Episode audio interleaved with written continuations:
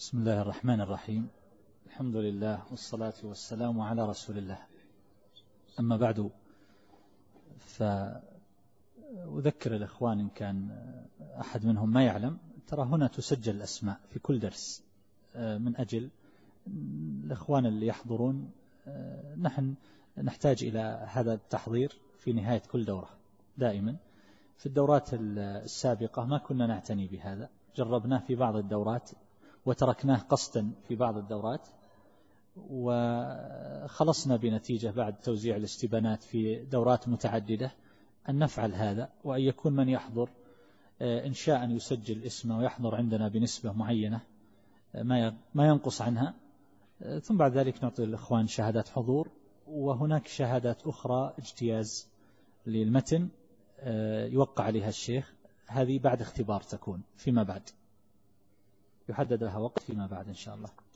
فنحتاج دائما في كل درس إلى كتابة الأسماء. تفضل نعم.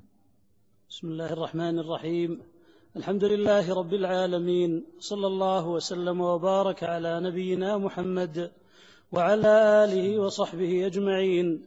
قال الشيخ محمد بن صالح العثيمين رحمه الله تعالى الحمد لله نحمده ونستعينه ونستغفره ونتوب إليه ونعوذ بالله من شرور أنفسنا ومن سيئات أعمالنا. من يهده الله فلا مضل له ومن يضلل فلا هادي له وأشهد أن لا إله إلا الله وحده لا شريك له وأشهد أن محمدا عبده ورسوله صلى الله عليه وعلى آله وأصحابه ومن تبعهم بإحسان إلى يوم الدين وسلم تسليما. أما بعد فهذه رسالة مختصرة في أصول الفقه كتبناها على وفق على وفق المنهج المقرر على وفق المنهج المقرر للسنة الثالثة الثانوية في المعاهد العلمية وسميناها الأصول من علم الأصول.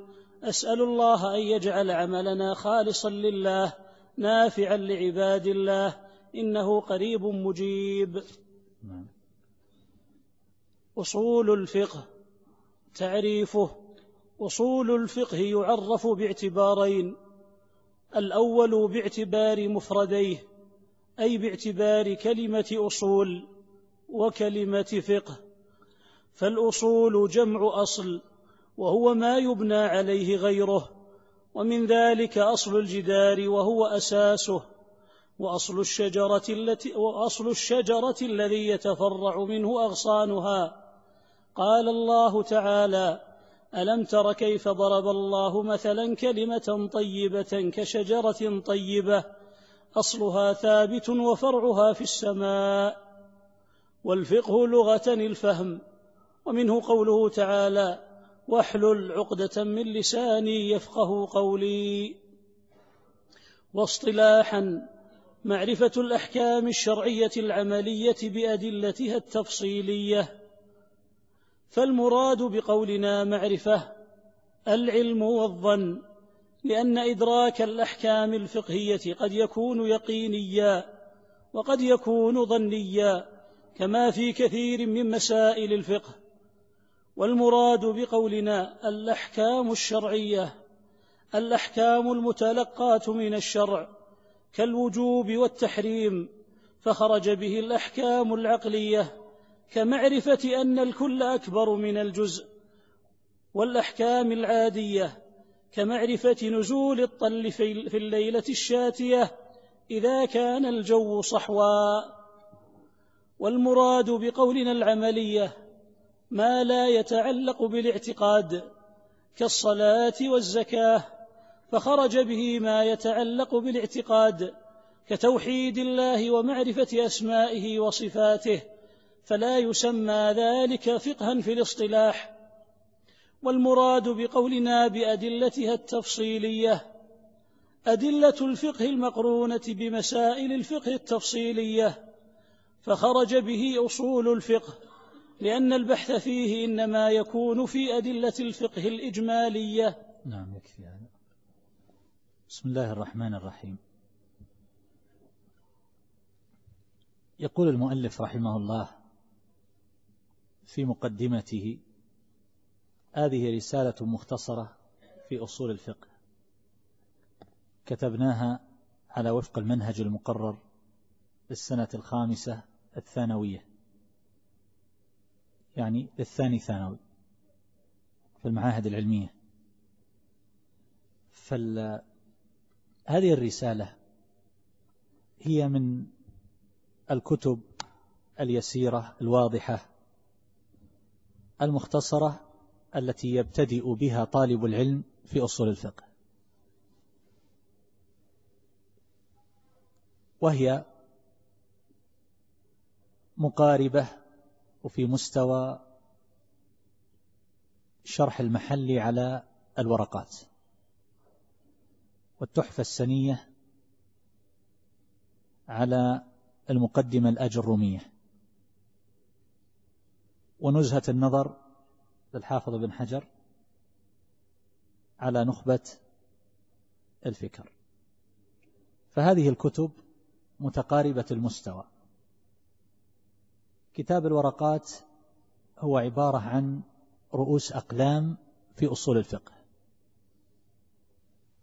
مثل ما نقول البيقونية في علم مصطلح الحديث.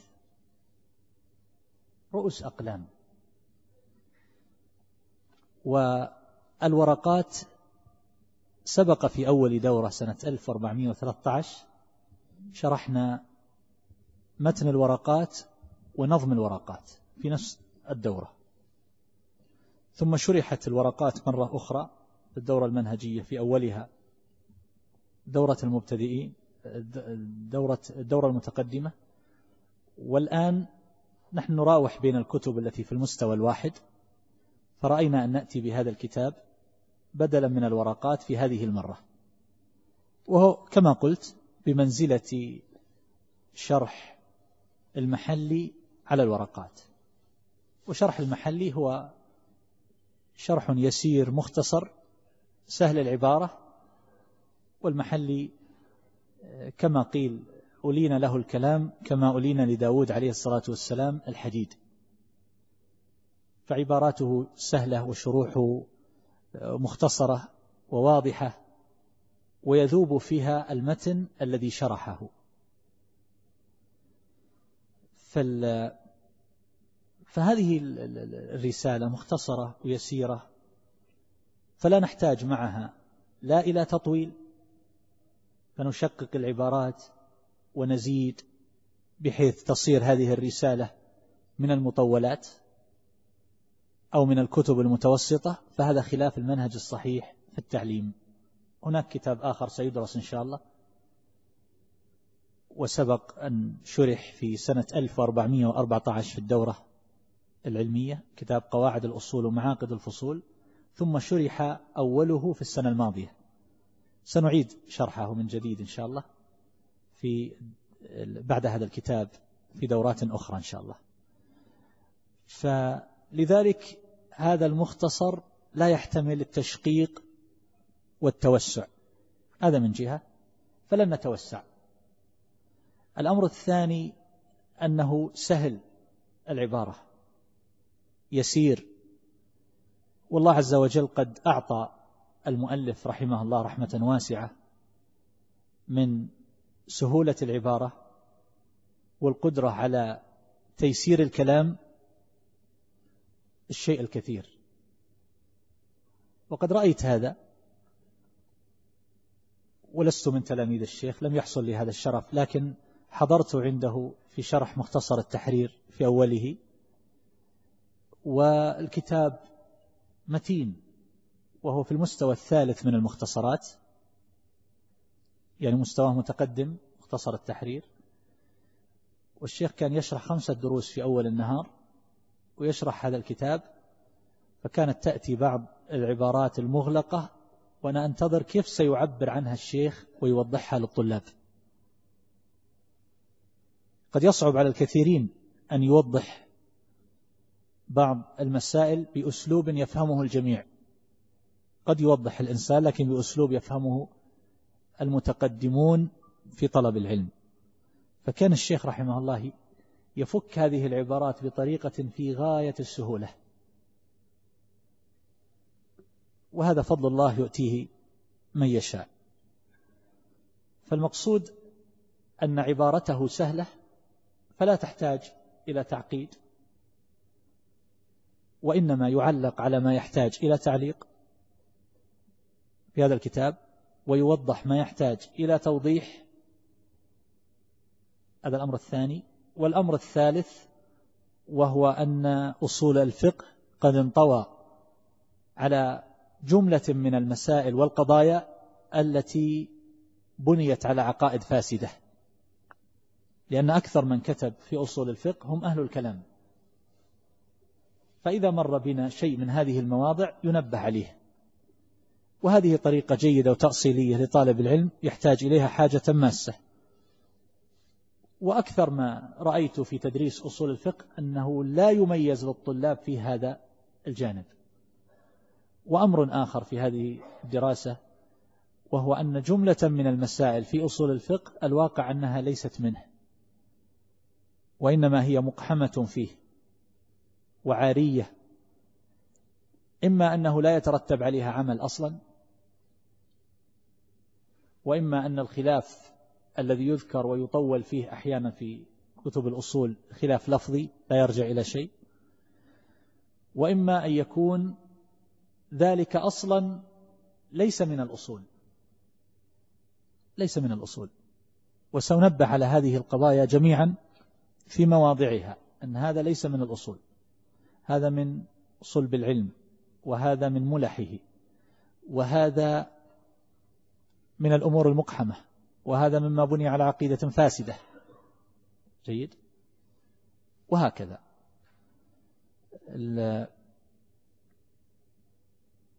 هذه الجملة التي ذكرها المصنف رحمه الله من أنه كتبه على وفق المنهج المقرر السنة الخامسة الثانوية مفيدة نحتاج إليها.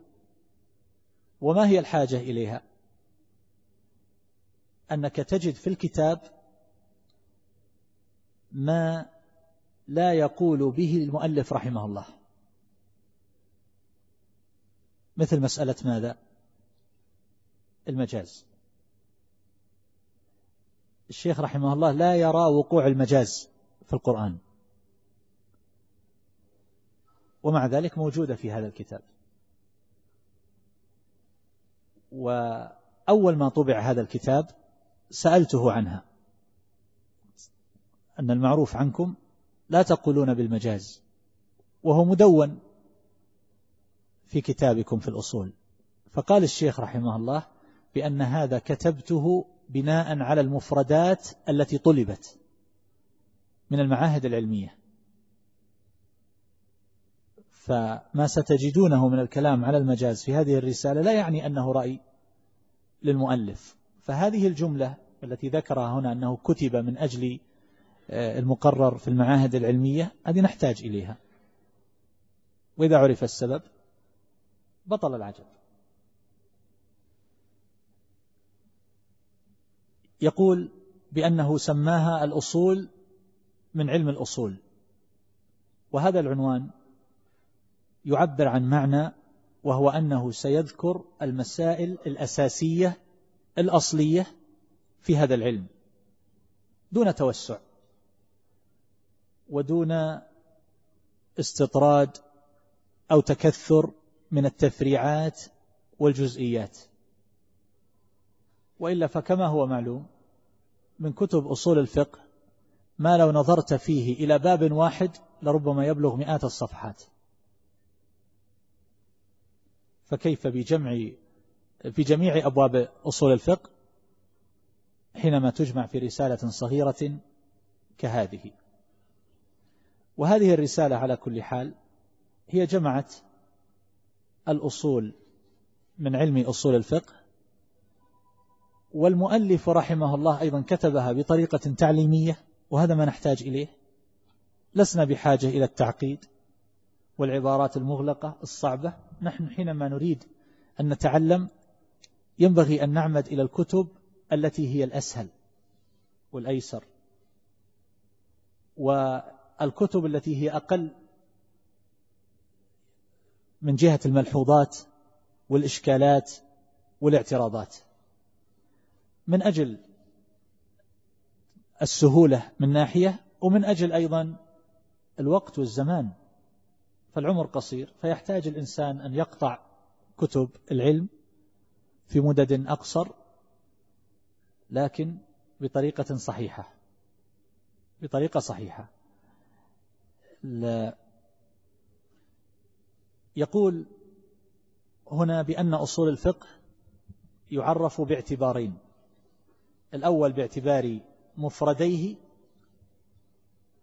أي باعتبار كلمة أصول وكلمة فقه. هذه العلوم التي قد ركبت عناوينها من كلمتين فأكثر. إذا أراد العلماء أن يعرفوها فإنهم يعرفونها بهاتين الطريقتين دائما. احفظوها. انظر مثلا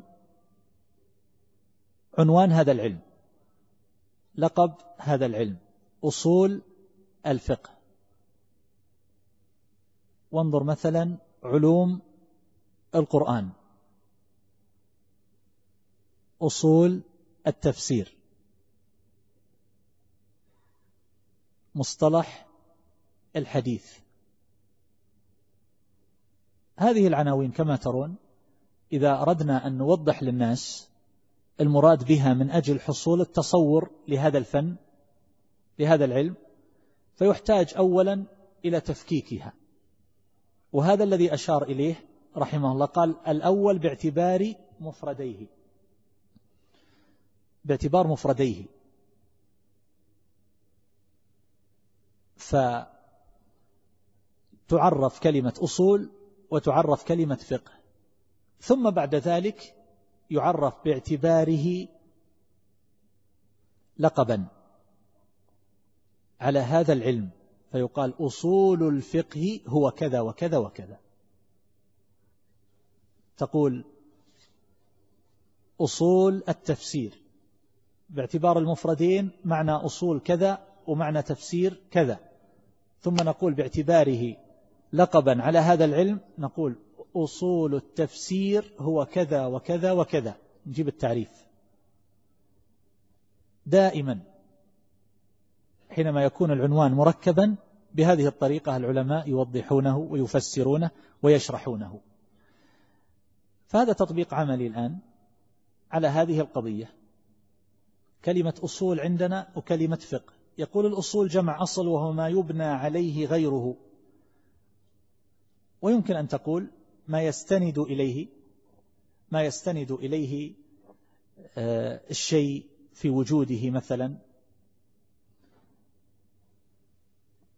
جمع أصول أو جمع أصل وهو ما يبنى عليه غيره ومن ذلك أصل الجدار وهو أساسه وأصل الشجرة الذي يتفرع منه أغصانها.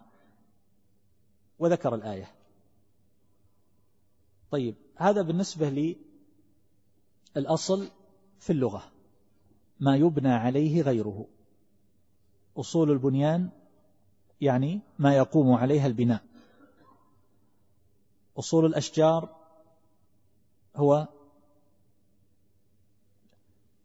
آه، ما تقوم عليه الشجرة تتفرع منه أغصانها.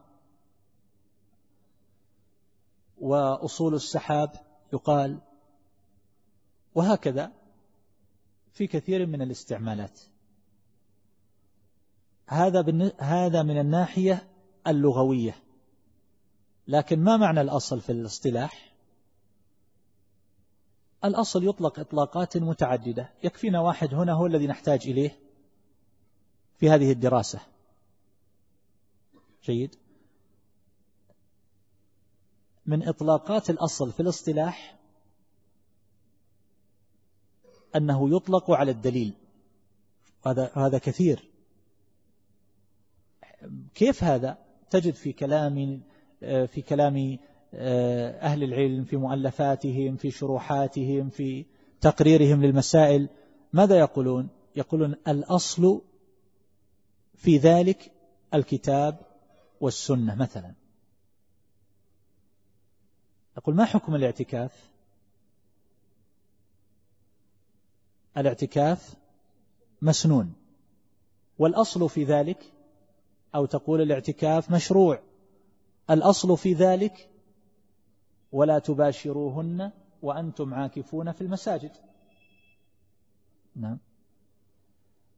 ومن السنة أن النبي صلى الله عليه وسلم اعتكف في رمضان إلى آخره. فحينما نقول الأصل في ذلك الكتاب والسنة بمعنى الدليل على مشروعية الاعتكاف. فإذا الأصل يطلق على الدليل غالبا. فهذا المؤلف رحمه الله ذكر معنى الأصل في اللغة وهذا معناه في الاصطلاح غالبا في استعماله الغالب. ومثل هذه التعريفات يحتاج إليها يعني طالب العلم يحتاج إليها من أجل أن يتصور العلم تصورا صحيحا. يعني حينما نقول مثلا علم النحو ما هو؟ علم الفرائض علم الأصول علم البلاغة علم الكيمياء علم الفيزياء. فإذا عرف التعريفات يقولون عنها إنها من باب التصورات. تعطيك تصور يتحدث عن ماذا هذا العلم. جيد. لكن إذا عرف الإنسان التعريف. هل يكون قد عرف العلم وحققه؟ بالتعريف الجواب لا. وإنما يحتاج إلى دراسة مسائل هذا العلم وما يتفرع عنه ويدخل تحته. من أجل أن يعرفه حينما نقول علم الطب نعرف الطب. هل يكون الإنسان إذا عرف تعريف الطب صار طبيب؟ لا. متى يكون طبيبا؟ يحتاج أن يدرس في كلية الطب. أليس كذلك؟ طيب. فهكذا هنا. هذه التعريفات عموما هي من باب التصورات. تعطيك تصور عن هذا العلم. فهي يحتاج إليها لكن لا يتوسع فيها. هذه الأشياء التي نذكرها هي تبني طالب العلم. لأن الكثير من الكتب وأيضا في طرائق التعليم لربما يضيع الزمان بالتعريفات والاعتراض عليها. وكثرة الجدل حولها وهذا أمر غير جيد ولا محمود في العلم. بل ذكر جماعة من أهل العلم كالجويني وغيره بأن الاشتغال بالتعريفات الاشتغال بالتعريفات يعني اعتراضا وأن ذلك ليس من سبيل الراسخين في العلم. فلا يشتغل طالب العلم لا بالتعريفات ولا بالأمثلة. الأمثلة ليست أدلة لتقرير المسائل وإنما هي فقط من أجل توضيحها. فقد يمثل الإنسان بمثال لا يقتنع به ولا يراه أصلا. لكن من أجل التوضيح. و وكذلك بالنسبة للتعريفات هي هي مما يحتاج إليه للإيضاح فقط وتصوير ما يراد تصوره. وما عدا ذلك لا يتوسع. ولا يشتغل بكثرة الاعتراضات عليها. ومن جهة أخرى فإنه فإنه لا يعرف الواضح الذي لا يحتاج إلى تعريف. وهذا غلط. يعني نأتي نقول مثلا آه، نشرح الحديث. نعم. آه، سئل النبي صلى الله عليه وسلم عن الوضوء بماء البحر. قل البحر هو الماء الكثير المستبحر في أحد ما يعرف البحر. فهذا ما يحتاج إليه. وحينما نأتي ونقول الليل ونعرف الليل في أحد ما يعرف الليل الإنسان ما هو تعريف الإنسان؟ حيوان ناطق يقوله المتكلمون والمناطق طبعا. جيد. فيعرفونه بالجنس القريب والخاصة اللي هي النطق. وكلام يصعب تصور المراد. ويقولون القمر هو الجرم المحوي الصقيل في الجرم الحاوي. وهذا هذه هذه موجودة للأسف وبكثرة. فلذلك أقول بالنسبة حينما نعرف نعرف ما يحتاج إلى تعريف. وبما يقرب المراد من غير من غير توسع. وتضييع الزمان والاشتغال بهذه التعريفات. وإذا عرف طالب العلم كيف يحصل مطلوبه بأقرب طريق دون أن يشتغل بهذه العوارض و فإنه بإذن الله عز وجل يبلغ. ولهذا فإن بعض أهل العلم ذكر أنه لم يحتج إلى الجلوس بين يدي العلماء إلا خمس سنين فقط. لأنه كانت له طريقة واضحة منذ البداية. فعلى كل حال ثم ذكر الفقه قال لغة الفهم واصطلاحا معرفة الأحكام الشرعية العملية بأدلتها التفصيلية ثم شرح التعريف. يقول فالمراد بقولنا معرفة العلم والظن لأن إدراك الأحكام إدراك الأحكام الفقهية قد يكون يقينا وقد يكون يقينيا وقد يكون ظنيا كما في كثير من مسائل الفقه. طبعا هنا تجدون في كتب أصول الفقه بعضهم يقول بالنسبة للفقه هو العلم بالأحكام الشرعية الفرعية المستنبطة من أدلتها التفصيلية. العلم يعبر بالعلم. وبعضهم يقول هو معرفة الأحكام الشرعية. لو سألنا بعضهم وقلنا له لماذا قلت معرفة؟ ما قلت علم. قال لأن العلم العلم لا بد أن يكون شيئا ثابتا قطعيا.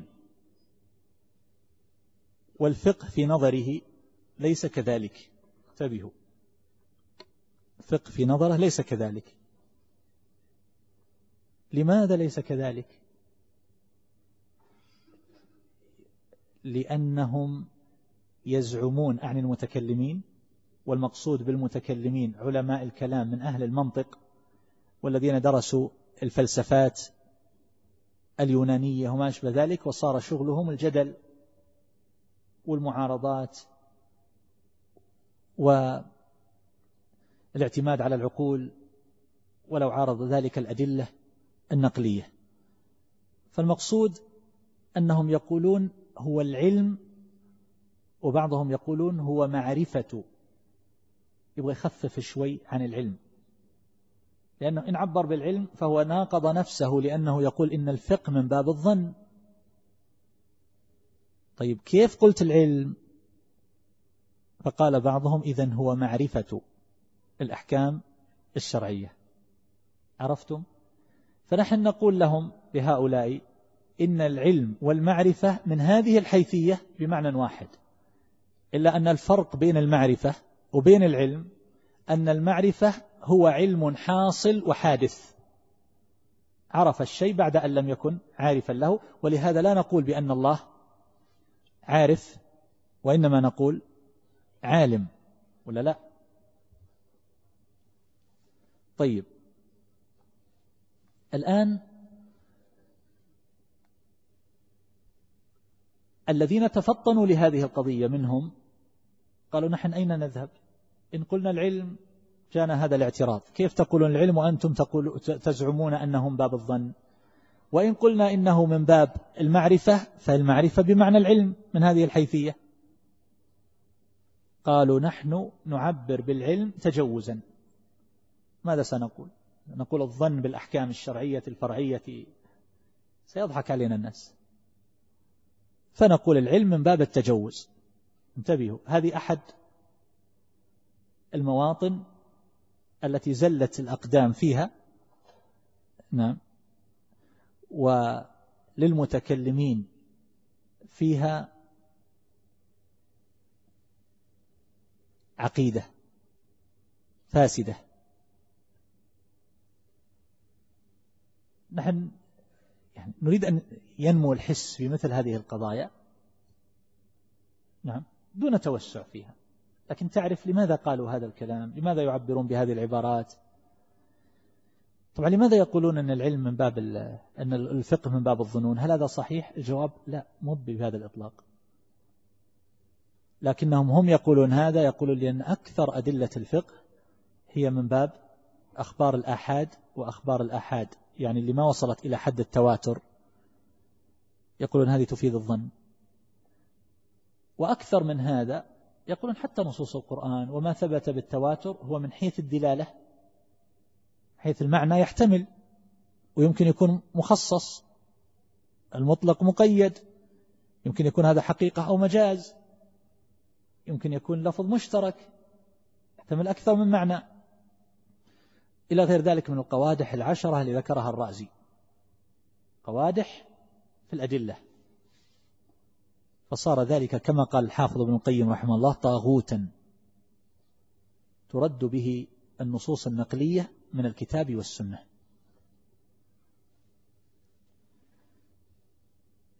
ولذلك نحن نقول لهؤلاء الناس ما تقولون هل تثبتون المعاد الجنة والنار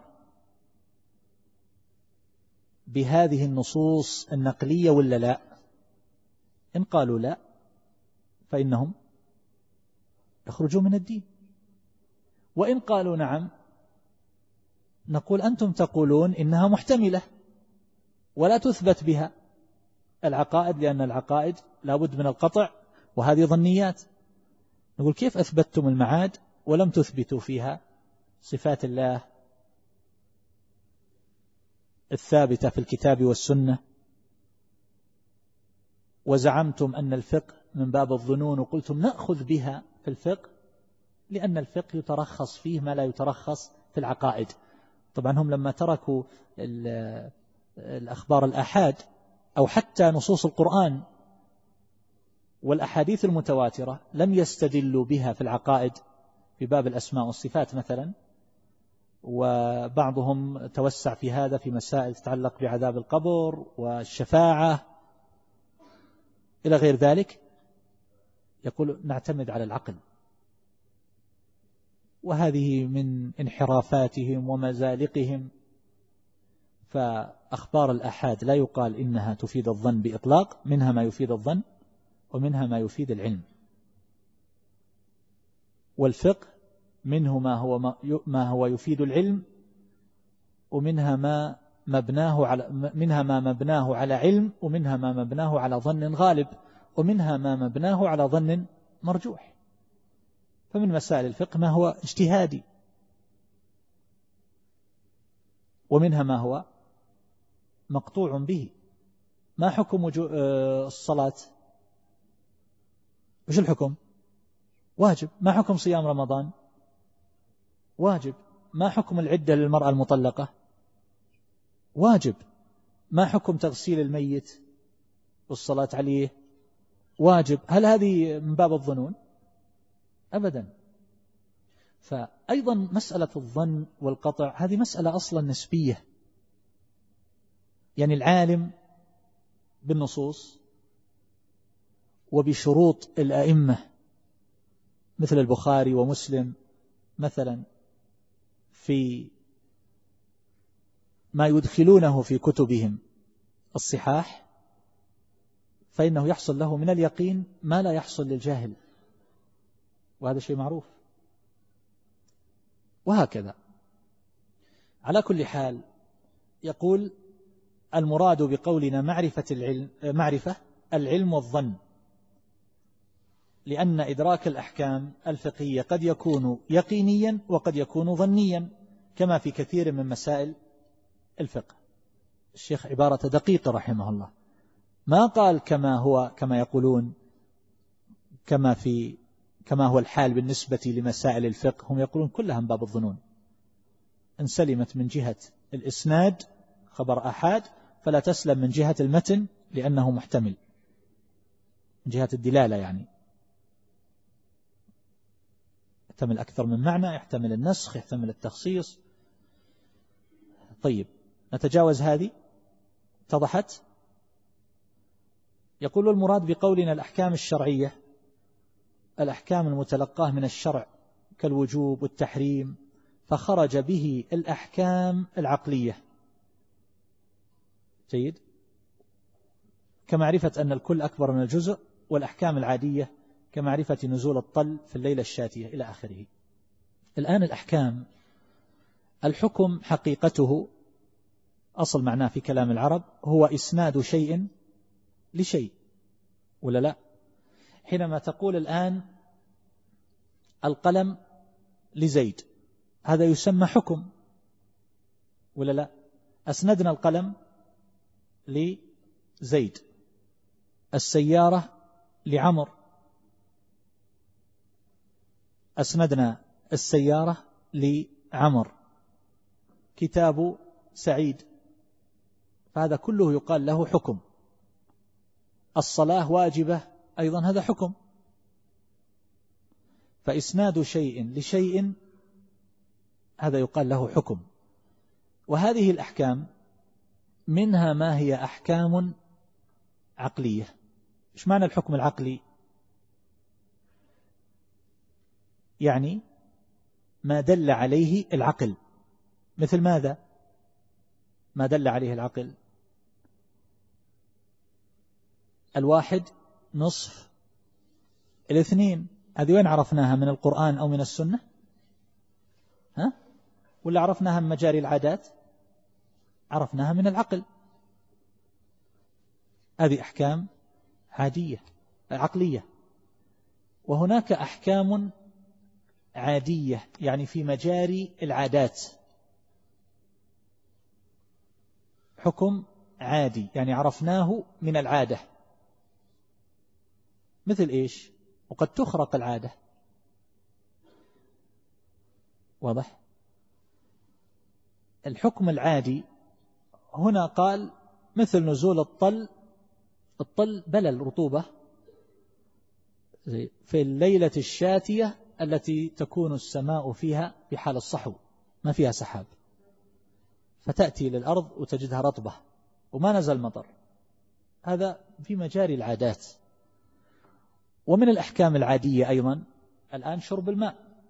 يروي ولا لا؟ والنار تحرق والأكل يدفع به الجوع. فهذه كلها يقال لها أحكام عادية. هل يمكن أن تتخلف ولا ما يمكن؟ يمكن ولا ما يمكن؟ يمكن أن تتخلف. قلنا يا نار كوني بردا وسلاما على إبراهيم. فالحكم العقلي لا يتخلف العقلي الصحيح. ولذلك لا نقابل بين الحكم الشرعي والحكم العقلي. ما نقول دل عليه الشرع والعقل لا لأن العقل الصحيح من أدلة الشرع. وإنما نقول دل عليه العقل والنقل. فالعقل من أدلة الشرع. ولا يمكن أن يوجد دليل نقلي صحيح صريح. يناقض حكما عقليا صحيحا. أبدا. لا تعارض. ولهذا قالوا بأن الأنبياء عليهم الصلاة والسلام يأتون بمحارات العقول. يعني أمور قد لا تتوصل إليها العقول تقف. لكن لا يأتون بمحالات العقول. جيد. فهنا يقول والأحكام العادية إذا صار عندنا حكم عقلي وحكم عادي وحكم شرعي. فأصول الفقه يتعلق بالأحكام العقلية ولا العادية ولا الشرعية؟ الشرعية. الشرعية. طيب.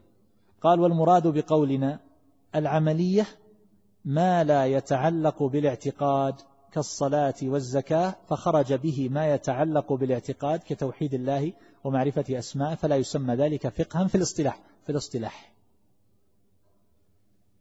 سيد المسألة اصطلاحية ولا مشاحة في الاصطلاح. وإلا فإن الاعتقاد في الواقع داخل في باب في باب الحكم. لأنك تقول الإيمان بالله واجب الإيمان بالملائكة واجب الإيمان بالرسل واجب الإيمان بالكتب واجب. هذا مو بحكم هذه أحكام. فهي داخلة تحت مسمى الحكم. لكن من الناحية الاصطلاحية حينما يقال الفقه المقصود به الأحكام الشرعية الفرعية. الفرعية. فالفرعية تخرج بهذا التقسيم والاصطلاح الأحكام غير الفرعية وهي العقائد. مع أن تقسيم الدين إلى أصول وفروع أمر محدث. فلا بأس إذا ذكر في مقام التعليم في مقام التعليم لكن لا يبنى عليه حكم. لا يبنى عليه حكم. كيف ما يبنى عليه حكم؟ بمعنى أننا نأتي لا نأتي ونقول مثلا والله الإنسان إذا اجتهد في المسائل الفرعية الفقهية وأخطأ فإنه معذور. وهو مؤهل للاجتهاد طبعا. وأما إذا اجتهد وأخطأ في مسائل الأصول العقائد يعني العقائد فإنه غير معذور بإطلاق. هل هذا الكلام صحيح هكذا؟ الجواب لا. واضح؟ فإذا مسألة تقسيم الدين إلى أصول وفروع أو قضايا عملية وقضايا آه، يعني هو أمر حادث. ففي مقام التعليم الأمر يسير.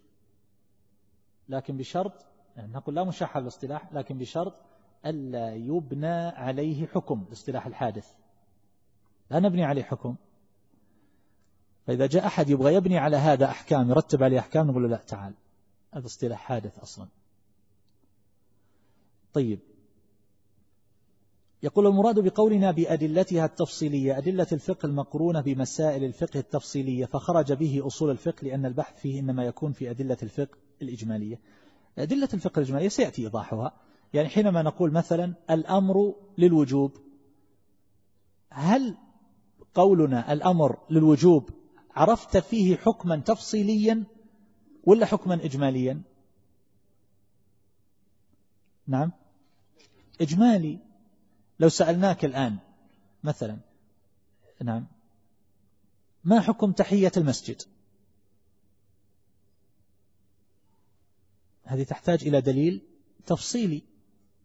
فلا يجلس حتى يصلي ركعتين. واضح؟ فهذا دليل تفصيلي. لكن الأمر للوجوب هذا دليل إجمالي. ما عرفنا من هذه الجملة حكم قضية بعينها.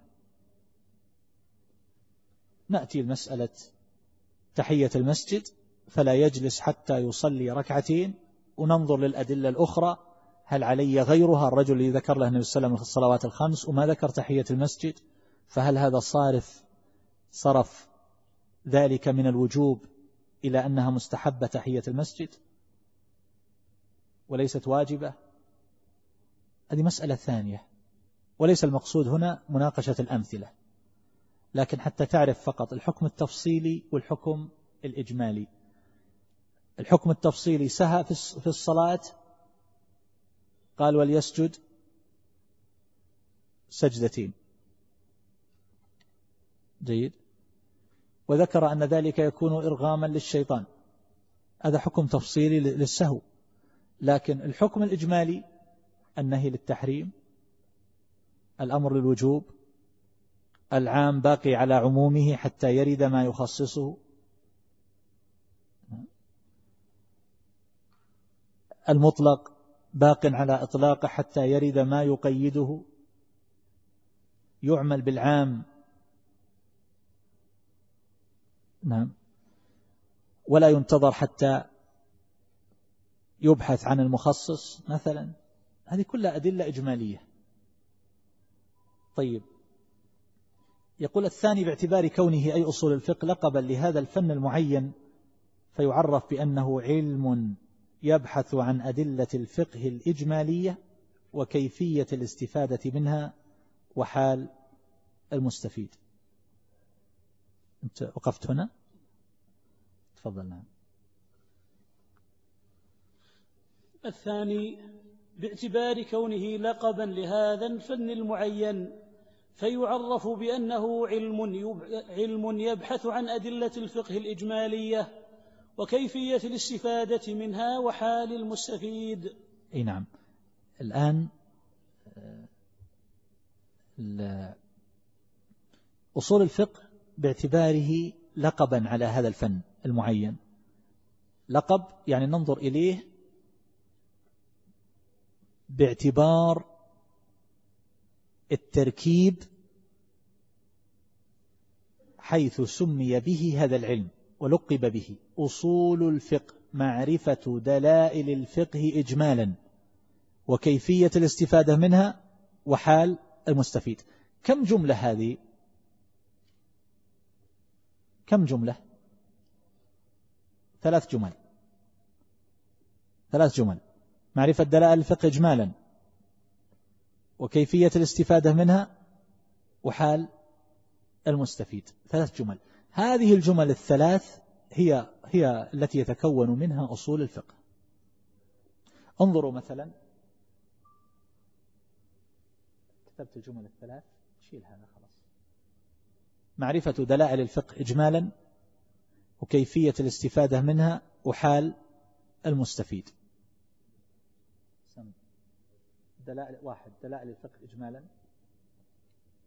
السطر اللي تحته. كيفية الاستفادة منها. وحال المستفيد. أنتم تشوفون الكتابة ولا؟ واضحة؟ طيب اللي ما يشوف زين ممكن يجي في الوسط. على كل حال معرفة دلائل الفقه إجمالا. ما هي الدلائل الإجمالية في الفقه؟ الكتاب. شاركوا معي. السنة الإجماع القياس. هذه الأربعة يتفق عليها الجمهور. الذين خالفوا في في القياس هم الظاهرية وهناك خلافات في بعض القضايا المتعلقة بالإجماع. لكن هذه الأدلة الأربعة عليها الجمهور الكتاب. والسنة والإجماع والقياس. ولهذا يعبر بعض الأصوليين يقولون فيدخل في ذلك يعني دلائل الفقه إجمالا الأدلة الأربعة المتفق عليها وباقي الأدلة المختلف فيها. ما هي الأدلة المختلف فيها؟ مثل إيش؟ ها؟ قول الصحابي الاستصحاب عمل أهل المدينة. المصالح المرسلة. شرع من قبلنا هذه خمسة. العرف الاستحسان سد الذرائع. لاحظوا هذه كم؟ ثمانية. مختلف فيها. مختلف فيها. لا, لا تشوش هذه أذهانكم. ستدرس في كتب أوسع. وتعرفونها إن شاء الله تفصيلا. لكن الآن من أجل أن تتصور حينما يقال دلائل الفقه إجمالا أنه يدخل في هذا المتفق عليه والمختلف فيه. جيد؟ طيب. إذا دلائل الفقه الإجمالية الكتاب والسنة والإجماع والقياس والأدلة المختلف فيها وما يتفرع عنها. ما يتفرع عنها مثل إيش؟ الآن لما نجي نقول الكتاب والسنة. عندنا في مباحث الألفاظ كما سيأتي في الكتاب والسنة عندنا الأمر والنهي والعام والخاص والمطلق والمقيد وأنت ماشي. فهذه حينما نقول الأمر للوجوب هل خرجنا عن دائرة الآن دلائل الفقه إجمالا ولا لازلنا فيها؟ لازلنا فيها. فنقول أدلة الفقه إجمالا هذه الإجمالية. الكتاب يعني نرجع بالفقه إلى إيش؟ منين نستنبط الفقه؟ من القرآن من السنة من الإجماع من القياس؟ نعم. ومن الأدلة المختلف فيها إذا قررنا بعضها. يعني كل عالم بما يعتقد صحته من هذه الأدلة الإجمالية. وما يتفرع عنها. يتفرع عنها مثل الأمر للوجوب. النهي للتحريم. نعم. آه، وما شبه ذلك؟ ستأتي إن شاء الله. طيب هذه الجملة الأولى وهذا لا شك أنه هو قطب رحى أصول الفقه وهو لبه ولبابه. نعم. وعليه آه، مرجعه ومداره دلائل الفقه إجمالا. إذا قيل أصول الفقه هذه هي أصول الفقه. بقي عندنا جملتان اللي هي كيفية الاستفادة منها وحال المستفيد. كيفية الاستفادة منها الآن الآن عرفنا من دلائل الفقه إجمالا. نعم. القرآن السنة ولا لا؟ طيب الآن كيف نفهم القرآن والسنة ونستنبط منها؟ نحتاج نفهم. الآن الأمر يدل على ماذا؟ على الوجوب. إذا والدليل من القرآن ما منعك أن تسجد إذ أمرتك؟ فالله لعن إبليس وطرده لما ما سجد لما امتنع من السجود فدل هذا على أن الأمر للوجوب. وهذا من القرآن. من السنة لولا أن أشق على أمتي لأمرتهم بالسواك عند كل وضوء. من اللغة يقولون إذا قال لخادمه افعل كذا ولم يفعل فإنه يكون مستحقا لإيش؟ للعقوبة. جيد. فدل على ذلك أن الأمر الوجوب القرآن والسنة واللغة. فكيفية الاستفادة منها؟ تدخل فيها قضية مباحث الألفاظ. وهذا يبين لكم ليه يتكلمون عن الحقيقة والمجاز والمشترك والمترادف ويتكلمون عن آه، عن قضية آه، يتكلمون في مباحث الألفاظ عن مسائل آه، تتعلق بالتعارض بين الأدلة. جيد؟ باب التعارض والترجيح. يعني مثلا إذا تعارض قول الصحابي مع القياس ماذا نقدم؟ كيفية الاستفادة منها. إذا تعارض القياس مع الحديث. جيد. إذا تعارض قول الصحابي مع المصلحة المرسلة. هذا كله يسمى باب التعارض والترجيح. ماذا نقدم عند التعارض؟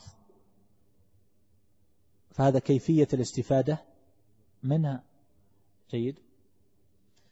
آه، وحال المستفيد المستفيد هو المجتهد. ولذلك تجدون في آخر أصول الفقه يذكرون أبواب أحكام المفتي وأداب المفتي نعم وصفات المفتي والمجتهد وشروط الاجتهاد ويذكرون أحكام المقلد على سبيل التبع لأنه تابع للمفتي أو المجتهد. فليش إذن يذكرون في الأخير أحكام المجتهدين وشروط المجتهدين؟ نعم. للجملة الثالثة في التعريف أصول الفقه.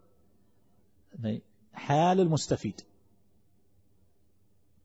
طيب هذه الجمل الثلاثة الآن.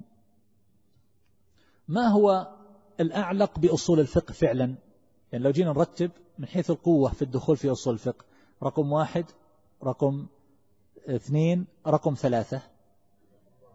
رقم واحد هو الأقوى. وبعدين كيفية الاستفادة منها؟ رقم اثنين. ورقم ثلاثة اللي هو حال المستفيد. فهذا أشبه ما يكون بباب التوابع. ملحق. طيب باقي شيء رابع ما ذكر هنا وهو ما يتعلق بالحكم بنوعيه الحكم الوضعي والحكم التكليفي. وتجدون في جميع كتب أصول الفقه في البداية يتكلمون عن الأحكام التكليفية. كم عددها؟ خمسة اللي هي الواجب والمندوب.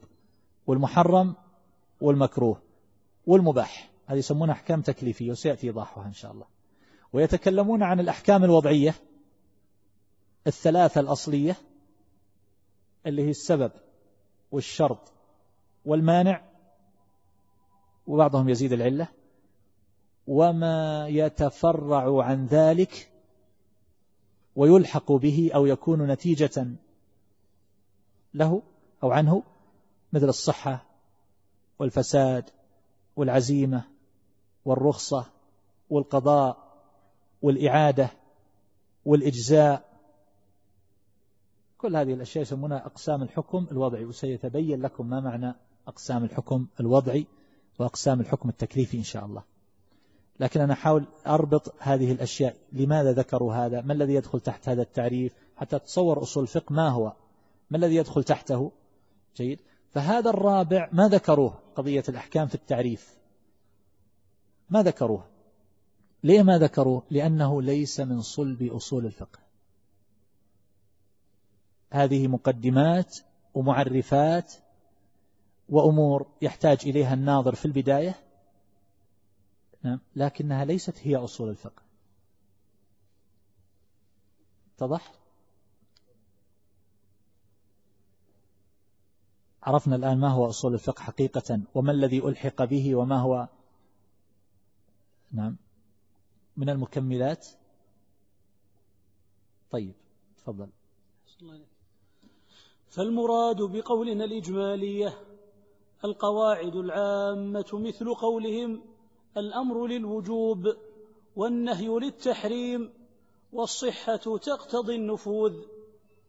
طيب إذا عرفنا آه، أن هذه من الإجمالية وأيضا يدخل فيه قبلها ما هو؟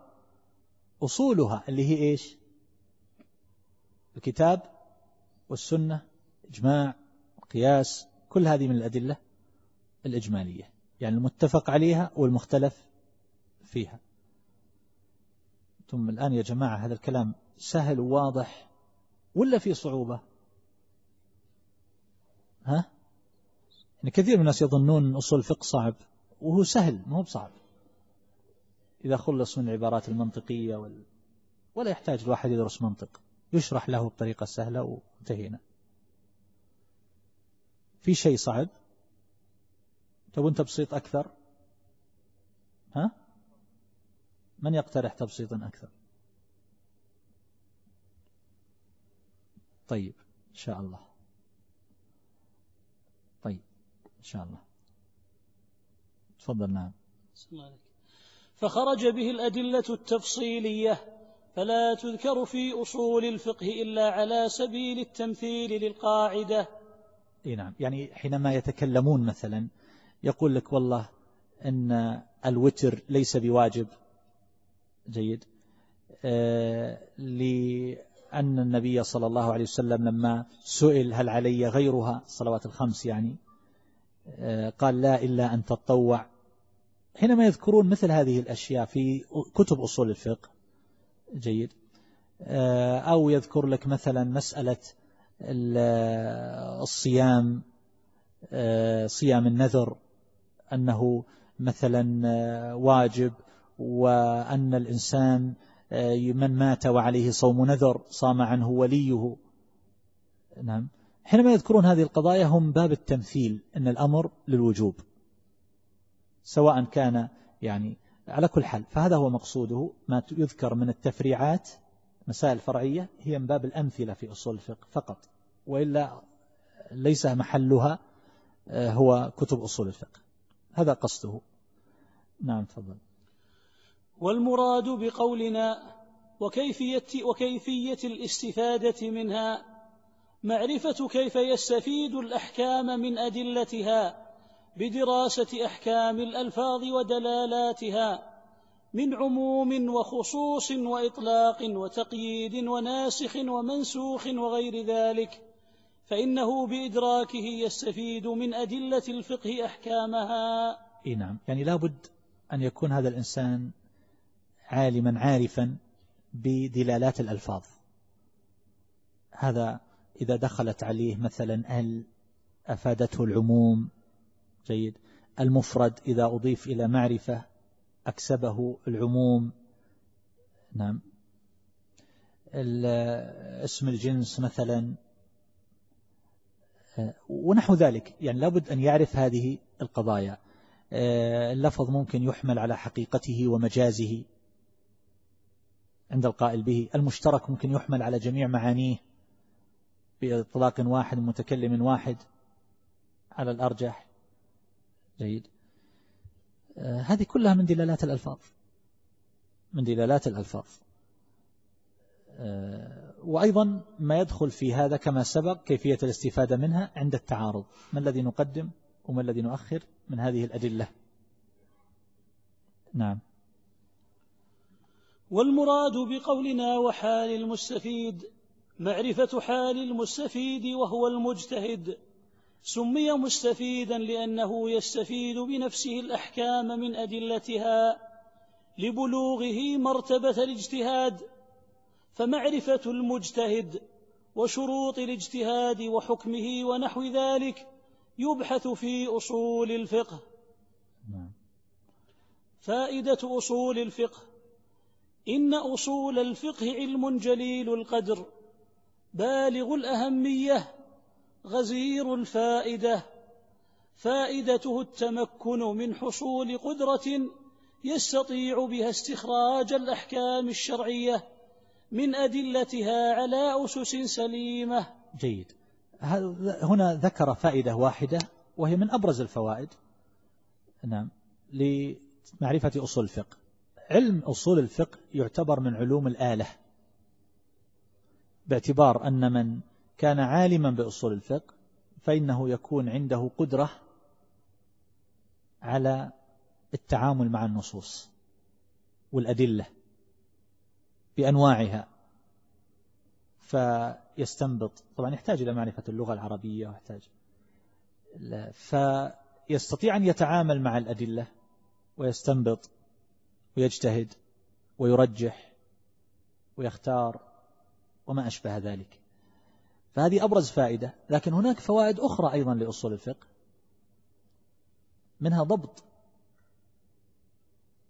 موضوع الاستدلال بتمييز الأدلة الصحيحة من الأدلة الفاسدة. الآن مثلا هل يحتج بالاستحسان؟ الجواب لا. ما يحتج به سيأتي. أيا كان تعريف الاستحسان. بعضهم يقول مثلا الاستحسان هي قضية تنقدح في ذهن المجتهد لا يستطيع أن يدلل عليها ويحتج بها على تقرير حكم من الأحكام. هل هذا يصلح في الشرع؟ قضية هكذا تنقدح في ذهنه ولا يستطيع أن يدلل عليها؟ على طبعا الاستحسان عرف بعدة تعريفات لكن هذا واحد منها. على هذا القول الاستحسان باطل ولا صحيح؟ باطل. واضح؟ طيب. الأدلة. الصوفية يستدلون بالإلهام. جيد. الإلهام. يقولون تأخذون علمكم ميتا عن ميت؟ ونحن نأخذ علمنا عن الحي الذي لا يموت. يستدل بالإلهام. يقول أنا ألهمت هذا. ألهمني ربي. هل هذا يصلح في الاستدلال؟ يحتج بالإلهام على تقرير حكم؟ لا. كما قال في المراقي وينبذ الإلهام بالعراء. أعني به إلهام الأولياء. الأولياء طبعا المزعومين مو أولياء حقيقيين. جيد. فهذا ينبذ بالعراء بالبر. ما يحتج به. فنميز في أصول الفقه. نعرف وش الأدلة الصحيحة وش الأدلة الباطلة الفاسدة. فهذه فائدة مهمة. وأيضا من الفوائد بدراسة أصول الفقه نعم الانضباط في باب الفتوى. فلا يحصل التلبيس والتلاعب في هذا الباب بدعوى التيسير والتسهيل على الناس مثلا أو التشديد. إنسان من طبعه الشدة فيشدد على الناس. وإنسان آخر يريد أن يسهل على الناس وييسر لهم ويأتيهم بأمور عجيبة في الاستنباط. فإذا درس أصول الفقه قيلوا لا تعال توقف. هذه الطريقة في الاستدلال في الاستنباط غير صحيحة. وكذلك أيضا حماية الشريعة. الآن تسمعون كلام كثير طعن في مسألة سد الذرائع مثلا. يريدون فتح بعضهم يصرح. يقول نريد فتح الذرائع ما نريد سد الذرائع. فتح الذرائع وين؟ للزنا. فتح الذرائع للشرك. فتح الذرائع للفواحش. فتح الذرائع للربا. فتح الذرائع لماذا؟ الشريعة جاءت بسد الذرائع. للمنكر والشر والباطل والمحرم. وفتح الذرائع للأمور التي يحبها الله عز وجل. نعم. فالآن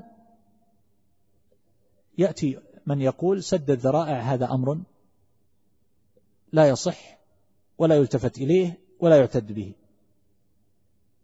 هذا نحن لما ندرس أصول الفقه نعرف. كذلك المسائل قضية تغير الفتوى بتغير الزمان. تسمعون بعض الناس يدندن حولها. وهذه هذه لها ضوابط وما هو كل فتوى تتغير بتغير الزمان. لها شروط لها إلى غير ذلك. فهذا هذه من فوائد أصول الفقه نحمي الشريعة. نعم. وهكذا أيضا يتسع الصدر في, في, في معرفة أسباب الاختلاف. بعض الناس يقول العلماء ليش يختلفون؟ ما هو بالقرآن واحد؟ ما هو بالأحاديث هذه عن النبي صلى الله عليه وسلم. لماذا يختلفون؟ في الأسهم يختلفون وفي كل شيء يختلفون. نقول إذا درست أصول الفقه تعرف لماذا يختلفون. فأحيانا نفس الألفاظ ألفاظ الكتاب والسنة محتملة. وتجد قضايا تتعلق بها مما يتصل بباب الحقيقة والمجاز أو العموم والخصوص أو قضايا تتعلق بالنسخ هل السنة تنسخ القرآن؟ وهل الأحاديث الأحادية أو السنة الأحادية تنسخ المتواترة؟ نعم. وهل المغيى بغاية يعتبر ذلك إذا بلغ غايته يعتبر ذلك من قبيل النسخ ولا لا؟ ومسائل كثيرة. يقع الخلاف بسببها فيحتاج طالب العلم إلى معرفة أصول الفقه من أجل يعرف لماذا اختلف العلماء. نعم. وأول من جمعه كفن مستقل الإمام الشافعي محمد بن إدريس رحمه الله ثم تابعه العلماء في ذلك فألفوا فيه التآليف المتنوعة ما بين منثور ومنظوم ومختصر ومبسوط حتى صار فنا مستقلا له كيانه ومميزاته. نعم. آه، هذا هو الذي عليه عامة أهل العلم أن أول من صنف في أصول الفقه هو الإمام الشافعي في كتابه الرسالة وهو مطبوع وهي سمي بذلك لأنه كتبه لعبد الرحمن بن مهدي رحمه الله طلب منه أن يكتب له كتابا يذكر فيه قضايا تتعلق بالاستدلال وما أشبه هذا فكتب له هذا الكتاب العظيم كتاب الرسالة. وحققه الشيخ أحمد شاكر رحمه الله تحقيقا بديعا نفيسا حتى إنه من شدة عنايته به أنه أخذ قطعة من الكتاب صغيرة ورقة صغيرة جدا وبعث بها إلى معمل تحليل. فظهرت نتيجة التحليل أن هذه كتبت في وقت الربيع بن سليمان اللي هو كاتب الرسالة في زمن الشافعي في عصر الشافعي. النسخة التي كانت يعني نسخة الربيع بن سليمان اللي كتبها بخط يده حللها. فظهرت النتيجة أنها كتبت في ذلك العصر. فأول من ألف في أصول الفقه الشافعي. طبعا بعض أرباب المذاهب الأخرى يقولون بأن مثلا الأحناف يقولون بأنهم هم أول من ألف في أصول الفقه وكذا لكن هذا الكلام غير صحيح. وكتاب الشافعي رحمه الله كتاب نفيس بديع على طريقة أهل السنة. ليس فيه عبارات منطقية وليس فيه تكلفات وليس فيه قضايا عقيمة وجدلية لا يترتب عليها عمل وإنما هو كتاب سلفي نقي من أنفع الكتب. وألف أيضا في أصول الفقه من أهل السنة أو في مسائله على الأقل. أمثال ابن عبد البر رحمه الله كتب في جملة من مسائله وكذلك الخطيب البغدادي في الفقيه والمتفقه لكن للأسف أن هذا العلم سرق من أهل السنة منذ قرون طويلة جدا. سرقه المتكلمون من المعتزلة والأشاعرة وصار غالب التأليف في أصول الفقه هو على يد هؤلاء. فأدخلوا فيه علومهم الكلامية والمنطقية. فصار هذا العلم صعبا بالنسبة للطلاب ويجدون فيه من العبارات المغلقة والقضايا الجدلية وال يعني وإلا فهو ليس كذلك في الأصل آه، طيب. على كل حال أما ما يتعلق بموضوع أصول الفقه هو الأدلة الشرعية. الأدلة الشرعية ومراتبها و... عند هذا. ونحن في هذه الدورة إن شاء الله تعالى سننهي نصف هذا الكتاب. نصف هذا الكتاب. وفي آخر الإجازة ينهى النصف الآخر بإذن الله. يقول هل صحيح أن يقال فلان أصولي؟ وما معنى هذه العبارة؟ فلان أصولي قد تطلق هذه العبارة ويراد بها أنه منتسب إلى علم أصول الفقه هذا العلم اللي ندرسه. كما يقال فلان نحوي فلان لغوي فلان مؤرخ فلان جغرافي فلان فيزيائي فلان أصولي بهذا الاعتبار. ويطلقها كثير من الناس اليوم يقصدون به أصولي يعني أنه يرجع إلى الأصول ويتمسك بالأصول لا يتجاوز ذلك. يطلقون على الإنسان المتدين تمسك بدينه يقولون أصولي. لا يقصدون ما نحن فيه. يقصدون معنى آخر ما له علاقة. يقول هل علم الكلام مقحم في أصول الفقه؟ الجواب نعم طبعا. يقول الشيخ ابن عثيمين ذكر المجاز لكنه ذكر قوله الراجح في الكتاب آه، في طبعة ابن الجوزي الحديثة آه، ربما. يعني الكتاب قرأته ذلك الحين الذي آه، سألت عنه الشيخ رحمه الله وهذا في حدود سنة 1403 فما نظرت الطبعة اللي بعدها كان أنه ذاك ما أدري الله أعلم. على كل حال الشيخ معروف رأيه في المجاز أنه لا يرى المجاز من قديم. حتى أني قلت له ليش ما نبهت على هذا وكذا؟ فالشيخ قال يعني هذا بناء على المنهج. آه، يقول ما رأيكم بكتاب أصول الفقه للشيخ محمد زهرة؟ على كل حال هو من الكتب المعاصرة ال ال ال خلاص. صلى الله عليه محمد